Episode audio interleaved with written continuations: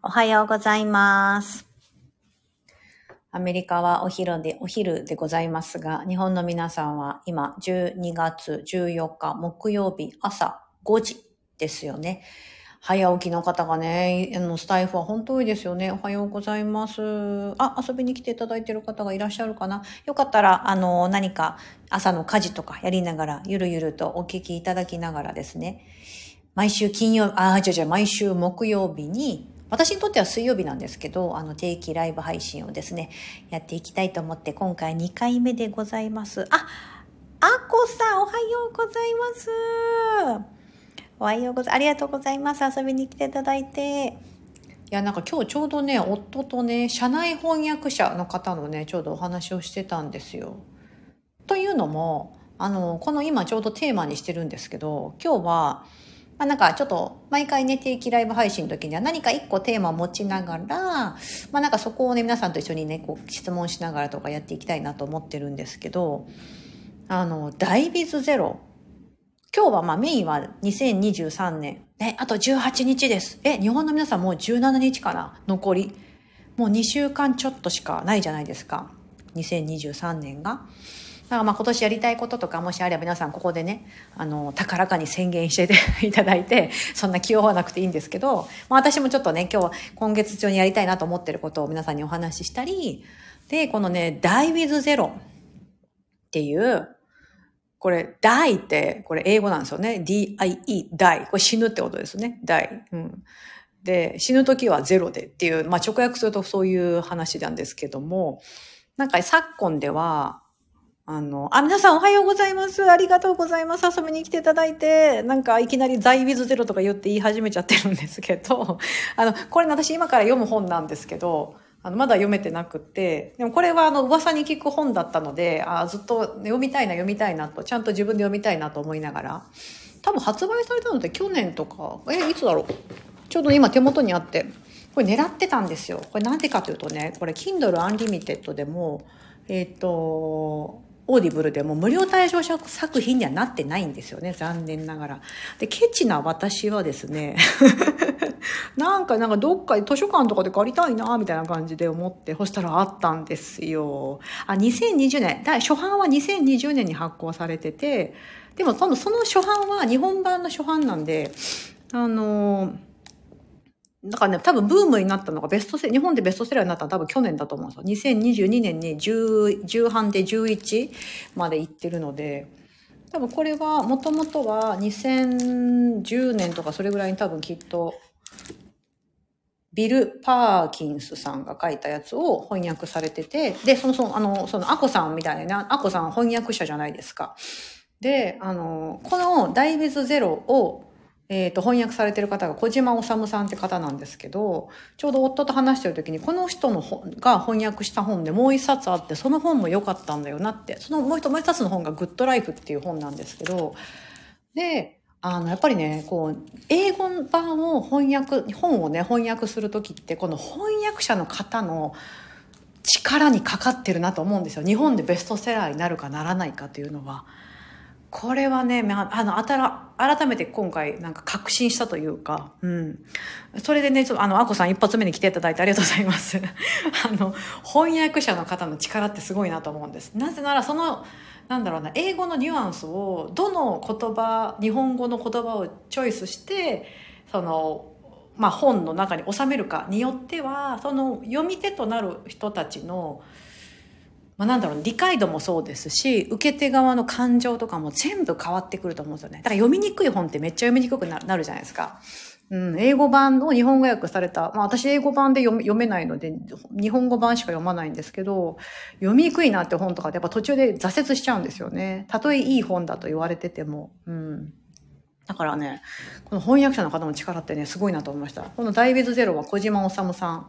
で、そのもう一個、グッドライフっていう、それも、あの、ベストセラーになってる本を翻訳されてるフリーランスの翻訳者の方だと。で、私が前にご紹介してた、あの、鍵である時間の使い方。これは女性の方で、名前忘れちゃったな。でもそれも、私が前にいいなと思ってた本と同じ翻訳者の方だったんですよね。だからこの人の本ってすごい、いいなみたいな。まあ、この人が翻訳してくれた本ですね。原稿はね、違う海外の方が書いてますけど。まあね、そんな感じ。皆さんおはようございます。すいません。えっ、ー、と、り、りえこさん、相馬なひなこさん、しばりかさん、みこさん、さやまるさん、あさはさん、あ、あさはさんおはようございます。ひろさん、あこさん、あ、あ、あこさん、私も同感ですね。いや、もうだからね、翻訳者の方の力ってすごいなと思います。だからその二言語を操るとかってね、もう超、ね、あの要は言語を操るだけじゃなくて翻訳するってことはやっぱそれなりにちゃんとそのもう一個の言語の理解度がない限りはできないじゃないですか。ああ、いやすごいなと思っております。皆さんちょっと年内にやりたいことは何でしょうか？もう、あと残りね、17日、今日が日本時間14日としたら、2週間、いやいや、そうだよ、確かに17日じゃないですか？そう。いや、もうやだ、あとに17日しかないじゃなくて、あと17日あると思って、17日間でできること、案外できるもんなんですよね。だって17日間じゃないですか。1日24時間で、17かけると、ちょっと待ってくださいね。換算ができない。4、7、28でしょ ?16 でしょ ?4 と、うん、2。だから、300、嘘嘘、408時間あるんですよ。時間でしたらね、408時間。分でったらもっとありますよね。これに60かけなきゃいけないから。408時間あるんですよ。さあ、この408時間を、まあまあ、そのうちの3分の1ぐらいは寝てるんで、ぶっちゃけあと何時間だまあでもあと150時間ぐらいあるかなうん。そうですよね、ヒロさん。17日もありますよね。いや、そうなんですよ。案外できますよ。案外できますよ。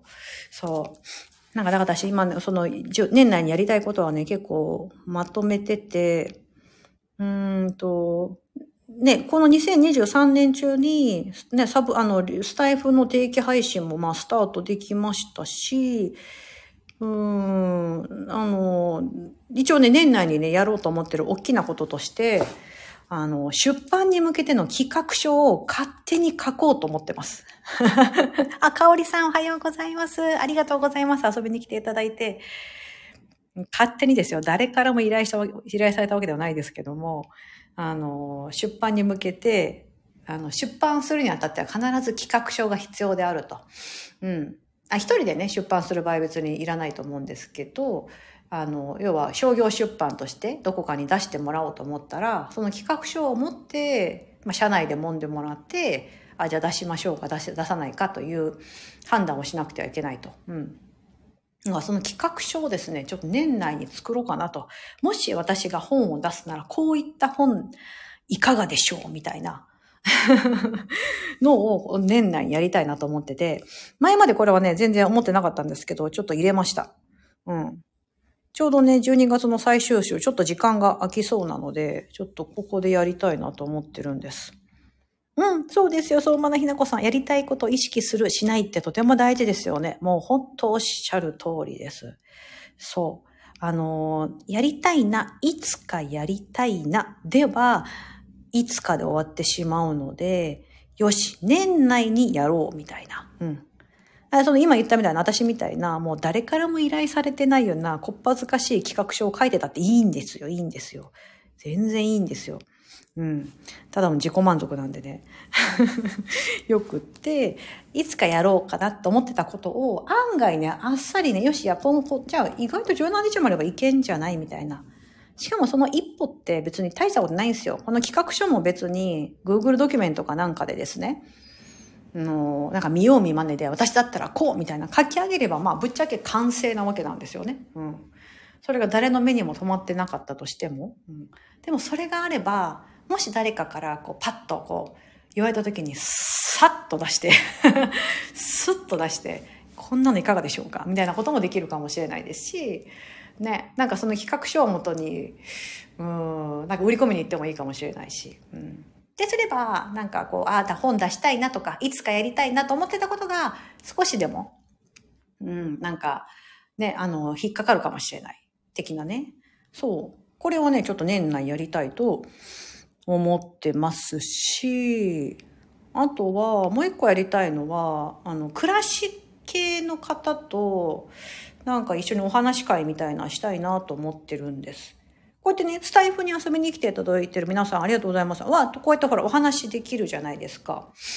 うんと、なんですけど、例えばインスタグラムって、あの、残念ながらなんかこう、ライブって結構難しくて、なんかこう、言葉のキャッチボールが難しいんですよね。スタイフってほら、文字ピピってやったらすぐ相手に届くじゃないですか。本当リアルタイムでその場で、あの、こっち側は見れるんですけど、インスタグラムのライブに関してはそうはいかないんですよね。そう、すごいタイムラグがあるんですよ。秒じゃなくて多分あれ1分ぐらいタイムラグあると思うんですよね。そうあの本人はピッて打ったらその場であの出てるコメント出てるように見えるんですけど実際相手側に届くのって本当1分ぐらいタイムラグがあってまあまあ1分って長いじゃないですか。うん、だからねあのなんかこうキャッチボールがうまくいかないなっていうのがあって、うん、そうだからねなんかこう同じようなその暮らしのことで発信している、うん、人？暮らしに興味あるってなるとみんな興味あると思うのでそうじゃなくってなんかそれで発信しているとか例えば整理収納アドバイザーですライフオーガナイザーです住宅収納スペシャリストですみたいな感じでもいいんですけど、うん、なんかそういう感じの人と一度お話し会とかしてみたいな。というのは私の勝手な願望です。というのは私がなんか一人ぼっちでですね、アメリカでやってるので、なんかそれでね、思っちゃってるんですよね。あ、りえこさん、さやかさんの本楽しみすぎです。ありがとうございます。出すよ。出すよ、必ず。かなみさん、あ、かなみさん、こんにちは。シカゴから聞いてます。ありがとうございます。え、かなみさん、シカゴってタイムラグあったかな？1時間時差があんのかな？かないのかな？なんかアメリカってすごいな面白いんですよね。結構だいぶね今私が住んでるニューヨーク付近からどこまでかな？オレゴン州とかまでは時差ないんですよね。でえっ、とダラスとかテキサスの方ですよね。テキサスのだいぶこうテキサスの方まで行くと時差が1時間になってなぜかカリフォルニアに行くと時差が3時間になるっていうそこの距離あんまりないのになって私いつも思っちゃうんですけど。あやっぱり時差1時間ですね。シカゴだと時差1時間ですね。ありがとうございます。ありがとうございます。ってことは今お昼の2時過ぎぐらいですね。うんうん。相馬のひなこさん本を出すって大きな夢で年単位でやる仕事な気がするけど年末までにぶっ込むのができる そう、ぶっ込みますよ。いや、ほら、出すんじゃなくて、た、勝手に企画書書くだけなんで、もうほら、それって個人でできるじゃないですか。うん。どこからもオファー来てないんですけどね。どこからも誰からも何も言われてないんですけど、あ、一件、一件来たんですけど、ちょっと合わなくてですね、あれ、あれだったんですけど、ね、ちょっと、ほらほら、私がなんかね、ほら、そういう風にしてると皆さんちょっと勇気出るかなと思って、うん。なんかすげえこっぱずかしいことをですね、こんな公の場で言ってる鉄のハートの人いたら、あ、あなんか、さやかさんあ、そこまでなんか恥ずかしいことやってんだから、私がやってることなんか大したことないなっていう風にして一歩踏み出していただけたらなと思うんですよね。うん。ね。そうそうそう。なんだろうな。なんかあの、好きな人いないのに、あの、好きな人できたように、恋人ができたようにラブレター書いとこうとか、なんかもうそんなレベルじゃないですか。今私がやってることって。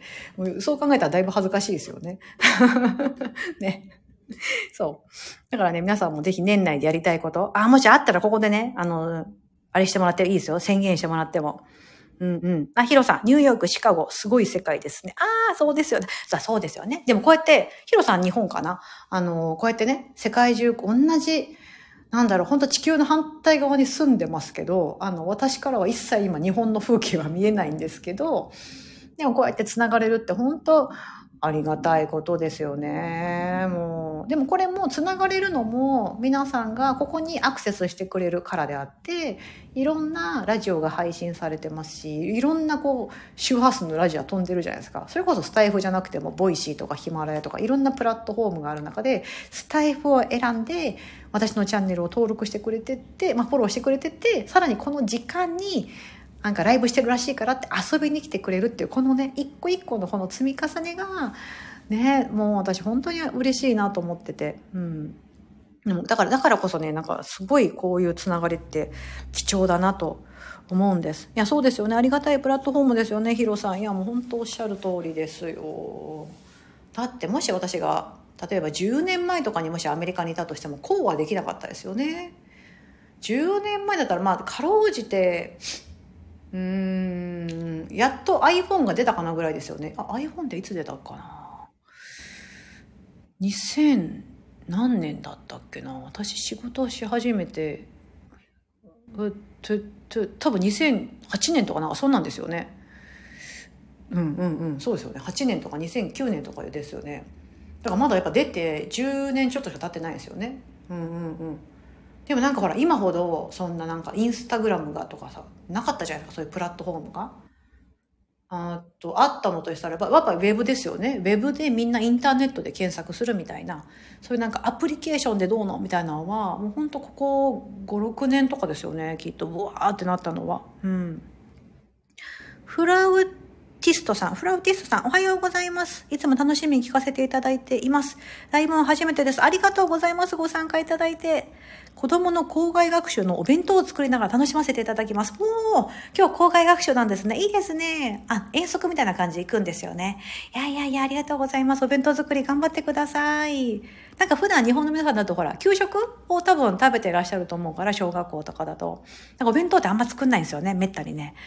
うーん、そっかそっかそっか。あ、りえこさん。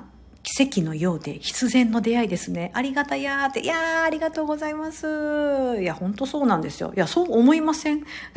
そうですよね、本当に。本当奇跡のような出会いだと思うんですよね。うん。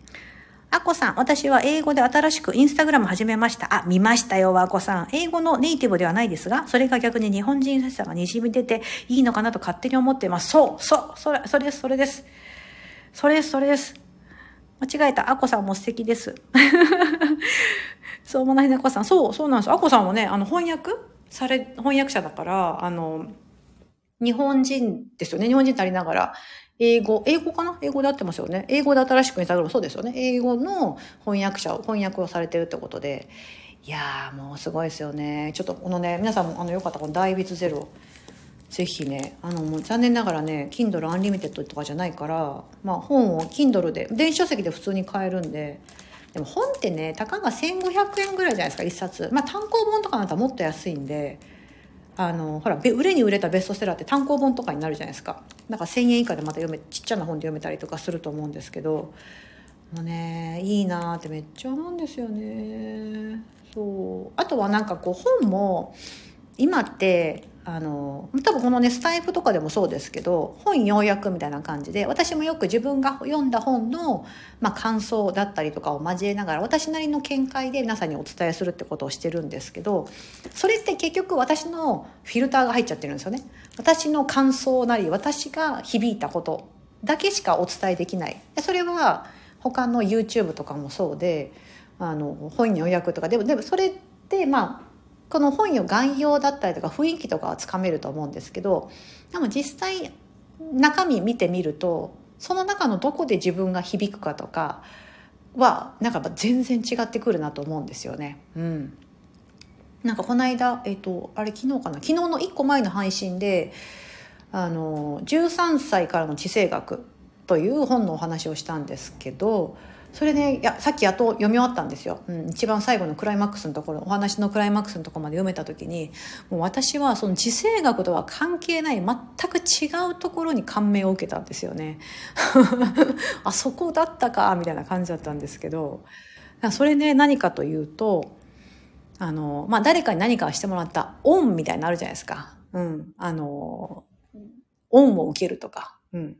それを恩を返すとか言いますよね。だから例えば、あの、親、なんだろうな、親孝行とかもそうだと思うんですよね。親に育ててもらった恩を忘れないように親孝行、人生で生きてるうちに親孝行しようとかあると思うんですけど、そういう恩を直接本人に返すもんじゃないと。直接本人には返せないんだよと。うん。その恩を直接本人に返すんじゃなくって、他の人、その直接本人とは違う他の人に、あの、その受けた、自分が受けた恩以上のことをしてあげることで、恩っていうのは返すことができるんだよっていうのが最後に書かれてあったんですよ。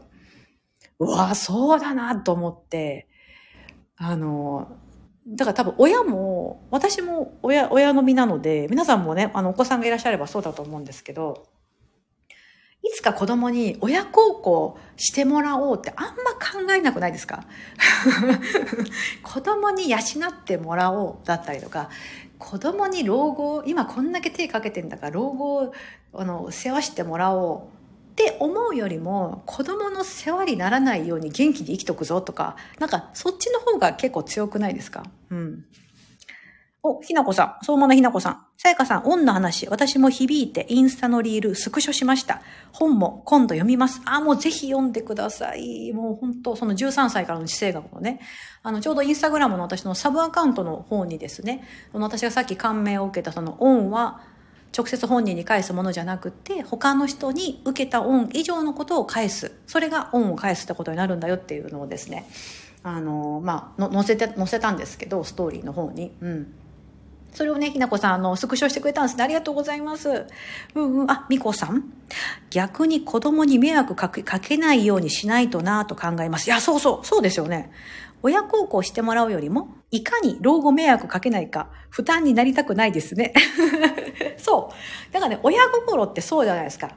ね、親孝行してほしいとかじゃなくってもうそういう気持ちで別に子供たちを育ててるわけじゃなくって子供にはそのなんかちゃんとこう社会的にもねなんかその自分なんだろうな自分の世話をしてほしいっていうよりもなんかもっと人あの世間のためにとか世界を良くするために子供たちが成長してくれたらいいなとかねなんかそういうふうなこと思うじゃないですか。うん、だから自分がこうなんだろうなこう世話をしたまたはこう自分がこう何かしたことによってその人があのそれを喜んでくれてるんだったらそれをそのあなたの周りの人とかあなたを必要としてくれる人にもっとやってくれたらいいんだよって思えることがわああのそう思えたらもう私最高だなと多分多分それがあのもう成功者の考え方だと思うんですよ。あの成功者の人たちってもう自分にあり余る富があるから別に自分で使うことにはもうそんなに幸せを感じなくって例えば寄付したりとかその社会的なあの貢献とかに使うじゃないですか次は。ね、あのビル・ゲイツとかもそうだと思うんですけどなんかそういう偽善団体みたいな偽善じゃない なんだ偽善団体か 偽善と偽善と全然違うなにあの寄付したりとかもう社会を良くするためのその開発だったりとかそういうところに使いますよね。でいやなんかいつかそういう風になれたらいいなって思ってたんですよね。でも多分そんな大それたことしなくっても自分がこう例えば私だったら私ちょっとまあ自分のサービスとかも出してるので私のサービスを受けてくれた人がそれをすごくあの喜んでくれたのであればそれを私に返してほしいわけじゃなくってそれをその人がまたその幸せでいることだったりとかその人の周りがあのより幸せになったりまたはその人がすごいなんかそれできっかけとなってこう飛躍して成長したりとかして新しいことやり始めたりしてでその周りのそれを受けた人がまた今度あの良くなっていくとかなんかそういう風な感じすればめっちゃ幸せじゃないかと思って。うん、だから私自身もそうしようと思うんですよね。うん、私が他の人にしてもらったことを私が私のクライアントさんにして私のクライアントさんがまた自分のクライアントさんにしていくみたいな。うんうんうん。いや、そういう流れはね、めちゃめちゃいいなと思うんですよ。あの、だいぶ話が脱線してしまいました。年内にやりたいこと。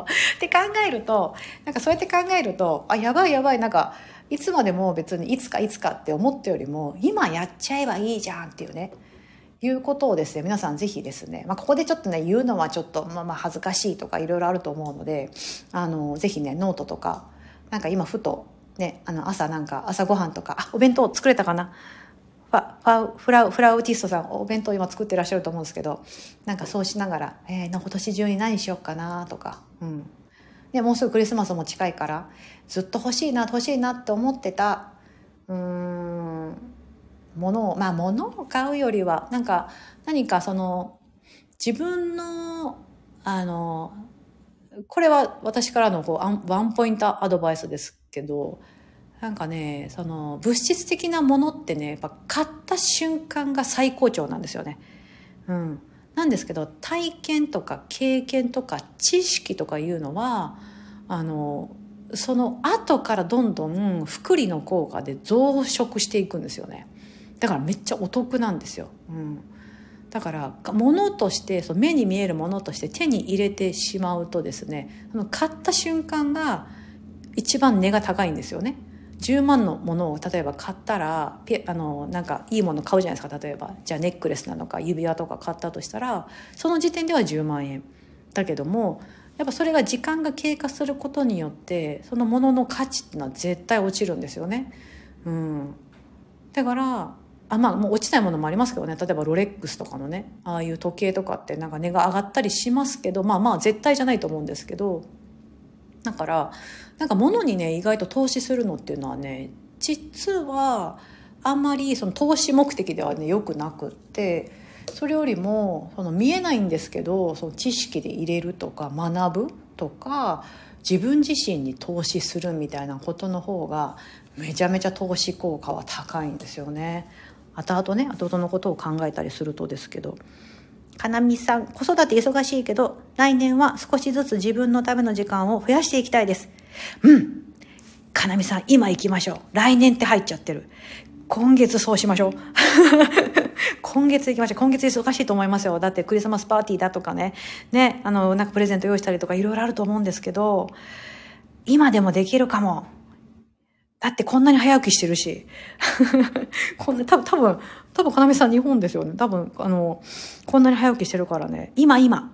今ですよ。今を、この時間を自分のために使おう、みたいな。あ、若菜さん。いつも遊びに来ていただきありがとうございます。おはようございます。お、しばりかさん、私は年内にバキバキに凝り固まった体、メンテナンスをします。とりあえず、昨日マッサージ受けました。おー、すごい早速。しばりかさんはめっちゃ行動に起こされてますからね。そう、その行動力ほんと素晴らしいですから。うん。あの、体、な、な、あの、あれかな？あの、柔軟性がないとか、あとはなんか普段のあれで肩が凝ってるとか、あでもいいですよ。それも一つの手ですよね。なんかそのじゃあ自分の体をメンテナンスすることで、そう、それ自己投資じゃないですか。そうすると、健康になるし、健康になるとよりやる気が起こるしとか、何でもできるようになるしと。うんうんうん。お、りえこさん。年内に13歳からの地政学読みます。それと、筋トレ頑張って、運転再開、あ、運転、運動ね、運動再開しますから。あ、転をこの間してたのはりえこさん。運動かな？運動再開します。あ、でもゆっくり、りえこさんゆっくりゆっくり。そう、りえこさんすっごい頑張り屋さんだから、あの、うわっとこうね、こう、あ、もうエネルギーがすごい。そう、そのエネルギーをね、やっぱりね、うまく使いたいんだよなそう。ちょうどね、あの、あさって、私のあさって、皆さんの明日だ。そう、あの、私ちょっとあの、サブアカの、あの、インスタのサブアカの方でね、あの、ま、あの、マネタイズのことに関して マネ、マネタイズのことに関してね、あの、無料セミナーするので、ちょっと募集締め切っちゃったんですけど、今ね、あの、アライブ遊びに来ていただいている方でも何名か、あの、そこにご参加いただける方もいらっしゃるかなと思うので、ぜひ楽しみにしてください。まだね、資料をね、あの、なんか、もりもりにしすぎて、やばい、1時間じゃ終わんないなとか思ってます。伝えたいことがやっぱり多すぎて。うんうん。お、ヒロさんも、私も整体行き始めました。あ、リシバリカさんと一緒だ。いや、大事ですよね。そう、体を整える。整体？カイロプラクティックとか。私もこの間、針通ってたんですよね。針鍼灸。うん。足を痛めた時とかに。いや、いいですよね。なんかこう、西洋医学より、こう、整体も多分その中に入るのかな？東洋医学みたいな。うん。自分のね、こう、体の中の内側の自然治癒力を高めるみたいな。はい。そういうことをですね、あの、ぜひぜひ皆さんも自己投資です。自己投資いいですよ。私まだまだもう今月決めたんですよ。自分で自己投資しようと思って。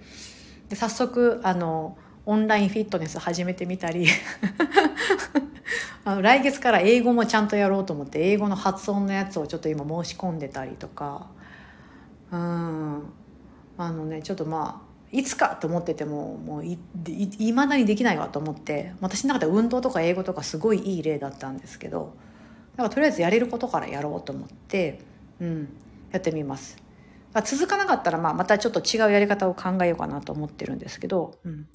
リーコさん、実は腕力が下がっちゃいまして、1ヶ月近く車の運転できてないんです。あ、そうなんだ。なるほどね。手に力が入らないから、ハンドル握るのが危ないってことか。ああ、なるほど、なるほど。そっか、そっか。いや、もう本当安静にしてください。あの、あのね、あんまり無理せず、そうですよね。運転ね。運転は確かに、そっか、そっか。そういうことなんだ。運動じゃなくて運転ですね。なるほど。いや、皆さんもありがとうございます。今日も遊びに来ていただいて。ライブめっちゃ楽しいんですけど、週1回しかできないのがちょっとなんか私の中ではなんか物足りないぐらい寂しくて、そして今からね、あの、またね、お姉ちゃんがね、帰ってきて、あの、なんか、悩み大きい12歳なので、今日はちょっとママと話したいってことで、あの、ちょっとバスに、バス停にちょっと迎えに行ってね、お話をちょっとね、近くのカフェで聞こうかなと思っているので、今日はちょっとあの、30分という時間なんですけど、あの、短いんですが、ここで、あの、おしまいにしようかなと思ってて、もういつも遊びに来ていただき皆さんありがとうございます。あ、朝葉さん？朝葉さんは子供の印刷した写真が、昨年6月の生まれた時からそのままなので、ファイルに入れたいです。なるほど。え朝葉さん6ヶ月の赤ちゃんいるってこと？子供の印刷した写真が昨年6月の生まれた時からそのままなので、ファイルに入れたいです。えー、そっか、そんな小さいお子さんいらっしゃるのか。すごい。あ、ありがとうございます。相馬のひなこさん。娘さんとのいい時間楽しんでください。ありがとうございます。あの、まあ、なんかね、あの、つらつらとね、あの、話を聞くぐらいなんですけど、なんかお姉ちゃんとしてはね、なんかいろいろあるんですよ。いろいろね。思春期ってめんどくさい。大変ですよね。めんどくさいじゃない。大変ですよね。うん。あー、ともよさん。ありがとうございます。ともよさんも早起きだ。今のりえこさんも来てくれてて。ともえさんおはようございます。あ、朝葉さん素敵な朝ありがとうございました。こちらこそとんでもないです。皆さん朝早くから遊びに来ていただきありがとうございます。ともよさん楽しかったです。ありがとうございます。みこさんも、あ、娘さんとの時間。な、娘はいないから憧れます。あ、そうなんですね。いやいやいや、若干めんどくさくもあるんですけど、ありがとうございます。皆さん、ありがとうございます。本当ちょっとあの、走ってバス停に向かって、あの、お姉ちゃんを迎えに行って話を聞いてこようと思いますので、また明日以降の配信も聞いていただければと思いますし、何か、なんか年内にやりたいことがあって、なんか宣言しておきたいってことがあったら、ぜひですね、このアーカイブまた残しておきますので、コメント欄に入れといていただいたり、レター送っていただければと思いますので、お待ちしております。あ、ヒロさんも、しぼりかさん、あんこさん、りえこさん、みこさん、皆さん、フラウ、フラウティストさん、フラウティストさん、お弁当できたかな？ありがとうございます。お忙しい中、皆さん遊びに来ていただいて。ではでは、また来週、同じ時間に遊びに来ていただければと思います。あ、かおりさんもありがとうございます。ではでは、失礼します。